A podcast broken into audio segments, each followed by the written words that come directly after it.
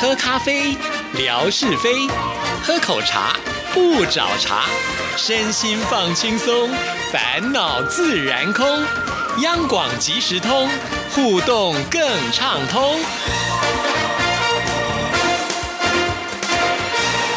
亲爱的听众朋友，大家好，欢迎收听今天的央广即时通，我是谭志毅。在今天的节目里呢，要来回复听众朋友的信件啊。首先呢，我们要来看的就是建辉所写来的信，先要恭喜建辉啊，呃，这个最近又得奖了。其实我们的听众朋友，好像有些人这个得奖运就是特别的高，经常呢就是很容易啊，一抽、二抽、三抽就连续中奖。之前有这个小笨熊之超，哎，说到小笨熊之超啊，不知道是因为现在照顾小。还比较辛苦，比较少，好像在微博上来跟我们互动哦。如果听到今天的节目，不要忘了上来跟我们打声招呼哦。好，那像是最近啊，天马啦，或者是泥娃娃，好像呢抽奖运都是蛮不错的，所以还蛮羡慕这些听众朋友的哦。对，还有男主哦，因为我上次在包礼物的时候就连续寄礼物给他。好啦，不管怎么样，只要我觉得听众朋友呢，只要有参加，都是会有机会的。好，那我们现在呢，就先来看建会的这封信件。季节好，首先要祝央广其实通节目五周岁生日快乐。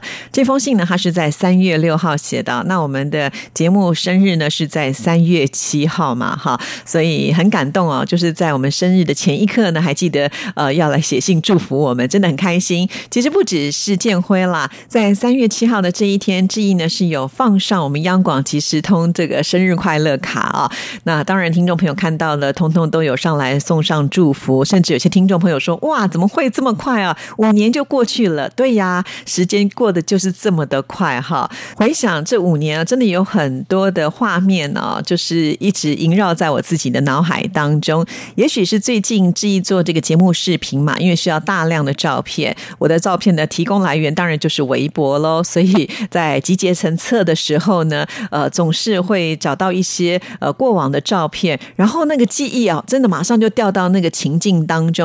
像最近呢，志毅在做的是听众朋友的特辑嘛，像之前做了一棵开花的树，树树他所拍的照片，那后来又做了像是泥娃娃的照片啊，那接下来陆陆续续都会呃把听众朋友的这些照片呢，通通呢把它做成特辑，那大家呢一起可以就是回忆浏览呢，我觉得这样子的感觉也蛮不错的，因为有些照片可能是两年前提供或者是三年前提供的，一般听众朋友比较难会翻到这么前面的照片去看吧，哈，所以我觉得。透过像这样的一个方式呢，把它呃集结起来。同样，我相信听众朋友在听节目看到这些画面的时候，应该会跟志毅有一种在复习浏览的感觉啊。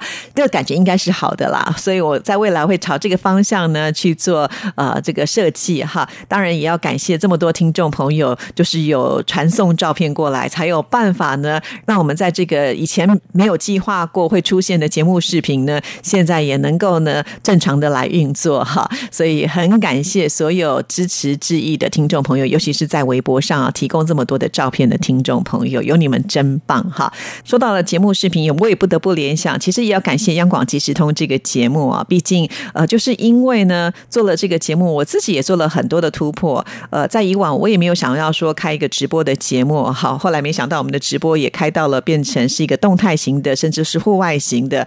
我也没有想过呢，呃，就是要坐在电脑面前呢开始剪。集影音啊，那以前呢会觉得这个可能跟我没有那么直接的关联，现在呢就呃强迫着自己必须学习啊。那甚至呢像是微博，一开始的时候呢总是碰壁，不知道为什么会有一些状况出现了，很挫折。但是呢现在慢慢慢慢的，好像跟他也比较熟悉了一些。虽然也许它的功能我可能只是启用了其中的百分之呃三十或四十吧啊，但是目前跟听众朋友的交流呢都算是顺利的。所以这五年来呢，真的有一些东西是慢慢在成长的，所以感谢大家。好，那这个一定也是要靠听众朋友的支持哦。那我们再来看下一段，明天就是央广其实通开播五周年的日子了，让我们共同祝福他生日快乐。继续共同呵护他，期待他下一个五周年生日快乐。感谢志毅姐这五年来辛勤的耕耘和付出，哈哈，这样是不是有点像天马老师才刚刚开学又期待的放暑假的时间了？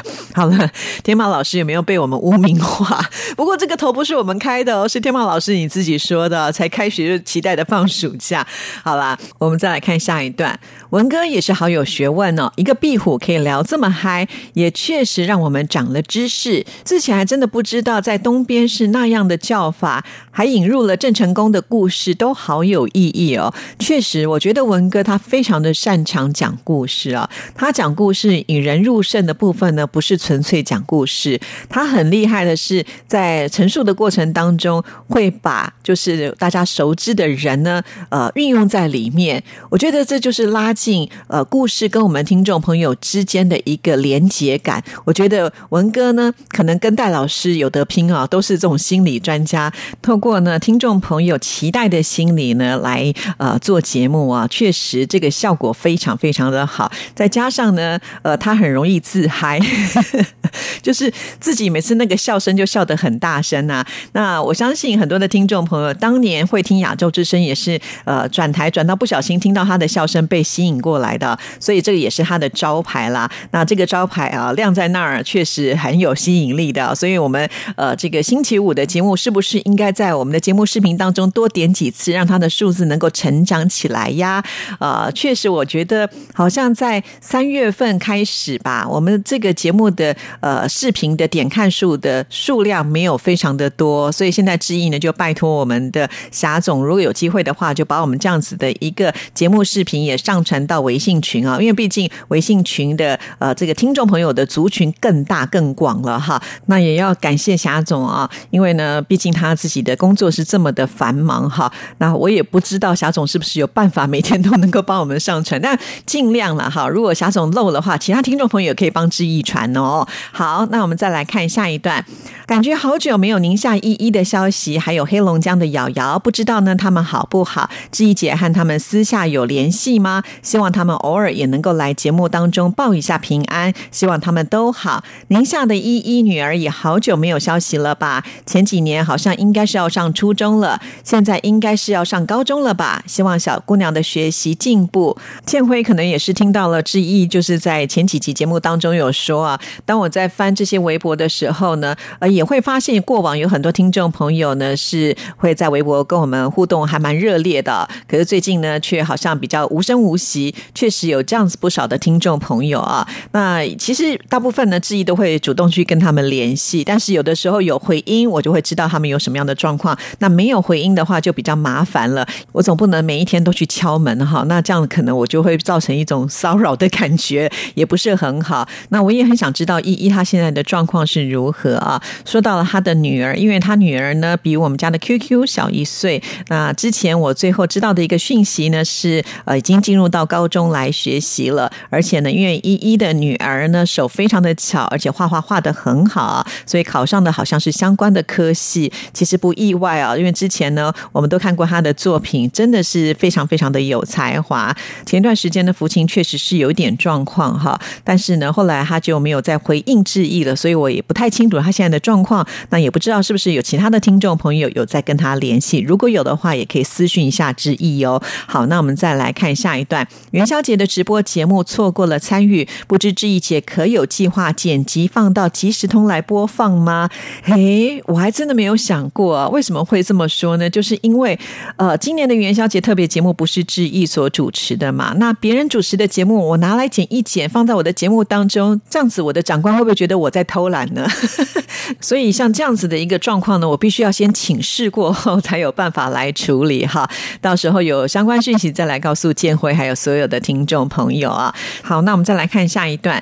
上次志毅姐在回答我信件。的时候问我在跑马拉松时在想些什么呢？我回忆了一下，似乎也没有想这么多。在跑步的时候，我会做好和观众的互动，和熟悉的跑友互道加油，想着今天是不是可以在预定的时间跑完，想着在哪个位置可以拍一些照片分享给志毅姐，大概就是这样吧。哇，看到这里我超级感动的，跑马拉松不是应该要挺专心的吗？尤其马拉松。是会计时的嘛？那如果停下来拍照，不就耽误了你这个跑马拉松的时间吗？讲到这里，我自己都会觉得比较不好意思哈。所以建辉，下次你可能就是在跑之前呢，呃，还没呃按下那个枪响声的时候呢，拍拍附近的风景，或者是已经跑到终点站了，可以休息的时候再来拍照片吧哈。哇，不要因为帮我们拍照片而影响你的成绩哦。另外呢，有提到就是呃，会和在现场的观众来做互动，是怎么样的做互动方式？比方说，他们给你倒加油，然后你就跟他们挥挥手，呃，表示说你有听到吗？然后跟比较熟悉的跑友互道加油，这是我们比较能够体会的啊。但是这些应该也都不会影响到你们跑步的时间哈。那再来，我想一定会想到，就是在今天的这个范围当中，有没有办法能够突破自己啊？啊，可能这个我觉得是所有的跑者应该都会想要做的事情。好，谢谢建会，就是当志毅提出问题的时候，也会呢立刻的来回答志毅啊，好感谢。好，那我们再来看下一段。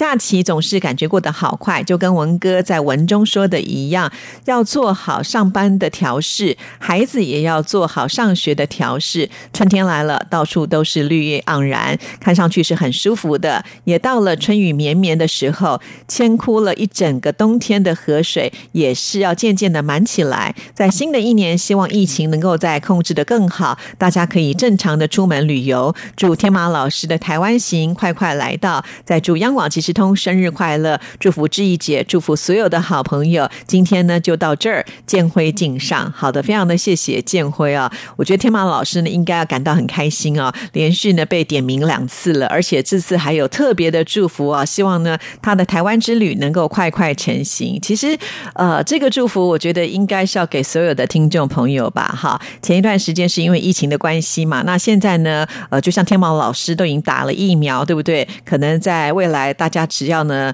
呃，有施打疫苗的人，也许呢，就比较不会受到这个疫情的影响，开始可能可以互相的交流。那这样子呢，听众朋友来台湾的机会也不是没有了啊。所以当然不只是我们的天马啦，哈。那像建辉，其实距离台湾也是很近的啊。下次呢，就干脆来报名我们台湾的这个马拉松比赛啊，感受一下在台湾的这个跑马拉松的感觉。您觉得如何呢？好，真的，我希望有这么一天哈。谢谢建辉这次的这一封。信件，那我们接下来呢，再来看下一封信。这封信件呢，是我们另外一位依依，也就是莆田的依依所写来的。志毅姐您好，下午好。依依今天听了您读天马老师的信，突然想到自己有半年的时间没给志毅姐写信了，真的很不应该。依依正在自我检讨当中。依依，我知道你很忙啊，尤其还要带着晨晨做功课，本身又是一个职业妇女，工作就已经很忙，还要顾家里，我非常完全能够体会哈。那看你在微博当中跟我们做互动，拍照片。给我们看，其实志毅就已经很开心了。当然，现在能够收到你的信，我就会更加开心哈。所以你也不用自责了。好，我能够了解的。好，我们再来看下一段。日益富裕的生活的确把平时的春节都复制成了一样。记得依依小时候，大概是十五、十六岁以前，特别期盼春节。童年的老家每年都要下几次雪，有大雪的春节，特别的是会有年味。记得好几次都是在大年三十的晚上下雪，初一大早我们就出去打雪仗、堆雪人，还去给伯父伯母拜年。因为在江西是初一在自己。家拜年不能够去外婆舅舅那边拜年，所以初一都只能去住在我们隔壁的伯父和伯母家里拜年。好的，那天马老师又要感动一次了吧？今天的两封信件都的清楚的明白提到了天马老师，而且是受到天马老师的影响，可见那封信盼年显得多么的好，影响非常的深远呢！哦，感谢天马老师。好，确实啊，这个我们每一个人都有这样子的一种感受，就是现在的年味呢。确实没有以前来的这么的强烈啊！还有一一提到，就是不能够去外婆舅舅那边拜年。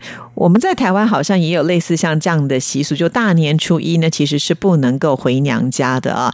呃，据我所知，好像是如果在大年初一的时候呢，回到自己娘家那一边的话，会帮娘家带来不好的运势，所以呢，都会等到大年初二的时候才会跟着妈妈呢，啊，回到呃，就是外公外婆家或者是舅舅那边去哈。这个是不知道我们两边的习俗是不是都相同的啦？或者还有其他的听众朋友，你们有比较特殊？的的说法，也欢迎呢大家一起来呃这个分享啊。好，那我们再来看下一段。志毅姐依依小时候住在江西，特别的是有年味，因为妈妈在腊月十几就开始做各种的准备，比如冬月，也就是农历的十一月，就准备腌制萝卜干，然后呢，在农历的十一月底就要陆续的去买猪肉、火腿腌制腊肉，买牛肉做腌制，然后腌制一周以后呢，开始做熏肉。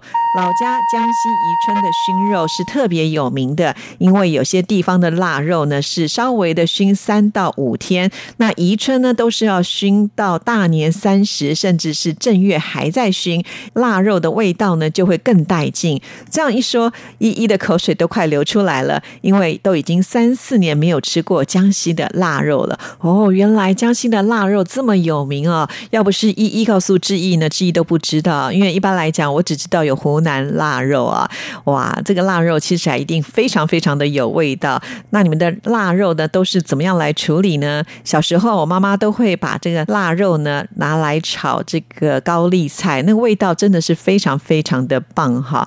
还有呢，就是会配上一些豆干啦，或者是蒜苗啊，啊，把这些菜呢炒在一起的时候也是非常的下饭。但是呢，腊肉的肉质啊都比较咸一点，跟比较硬一点，所以小时候呢觉得咬在口。里是比较会有有负担的，可能现在也年纪大了吧，更懂得腊肉的这种品味的滋味啊。不过，呃，小时候我们自己有腌，那现在妈妈不在，就没有人腌，只能买现成的。但是因为我们这种家庭主妇就很少呢自己动手做饭啊，所以就不太会去买所谓的腊肉了。那想要问一下依依，就是在宜春这里的腊肉呢，都是要怎么样弄呢才会好吃哦？好，那呃，再来看下一段，志毅姐，小时候我们包红包都要上交给。父母，父母再给给我们一点点的零用钱花。比如说，小的时候，我记得交给爸妈的是一百元，爸妈就给我们五元或者是十元这样。因为我们小时候的物资比较匮乏，一百元就够我们一学年，也就是两学期的学费了。其实，在我们那个年代，红包要上交给爸爸妈妈，我觉得也合情合理啊。因为应该没有就是纯粹一个家庭只有收人家红包不给人家红包的嘛，别人家也。会有小孩啊，那小孩还在过年的时候跟长辈拜年，那长辈不拿出红包也挺难看的，不是吗？哈，那爸爸妈妈呢，他们付出去很多，那我们收到一些，当然希望能够借由这个收支要稍微平衡一下哈，这样子呢才能够呃，就是长长久久嘛。那再加上呢，本来爸爸妈妈他们也不是说全部的就拿走了，通常也会留一点零用钱，让我们的小朋友呢可以去支配啊。如果这个红包钱全部都交给小朋友的话，恐。怕也会呃拿去买糖放鞭炮啦，就这样子在呃吃喝玩乐当中把它花完了。一般小朋友可能也比较不太懂得储蓄这样子的一个概念，所以我知道有些爸爸妈妈呢会帮这个小朋友的红包钱留下来，呃，帮他开一个户头，帮他存钱，也是有这样子的一个状况了哈。好，那我们再来看下一段。这学期呢，开学已经有两周了。晨晨现在是国小三年级的孩子，他们的作业也特别的多。上周基本晚上都是到九点以后才能够完成，而且每天中午都会稍微的做点功课的前提下呢。至于有一天还是到了晚上的十点半才完成了当天的课业，可想而知，现在的孩子确实没有咱们小时候那么幸福了。晨晨做功课辛苦，其实依依也有一起陪伴他的功课哦，因为晨晨完成。之后，依依还要稍微的做检查，是否有遗漏，是否做错了，或者是抄错了作业的要求等等。所以上有老下有小的生活就是比较辛苦。除了做好自己的工作，还要顾上小孩的学业，还有孩子成长的陪伴、引导和教育等等。谢谢依依，希望志毅姐在百忙当中也要多多休息，不要太操劳了，好好照顾自己哟。今天是国际妇女节，所以祝福志毅姐节日快乐，永远美丽。好的，呃，谢谢依依啊。那因为是国际妇女节，所以呢，确定这封信就是在三月八号所写的。其实志毅完全能够体会依依当职业妇女的辛劳啊。我们都走过像这样子的路，甚至我都觉得我还没有像依依这么的认真哈。因为呢，像在台湾，只要是这种双薪家庭啊，呃，小朋友呢，恐怕都还是在学校放学之后要到安亲班去。好，那安亲班老师就会帮他们呢，就是写好作业，再让他。他们回来哈，因为呃，这个不得已啦哈，因为他们放学的时间我们都还没下班，那谁来照顾他们呢？当然就是要另外花钱。我不知道呃，在莆田是不是也是这样子的一个情况哈？就是一也要上班嘛，那小朋友在学校放学之后，是学校有课后的辅导班呢，还是另外要花钱去上安亲班哈？这个我们大家也可以来交流一下。好了，今天节目时间到了，我们就先聊到这里，谢谢您的收听，祝福您，拜拜。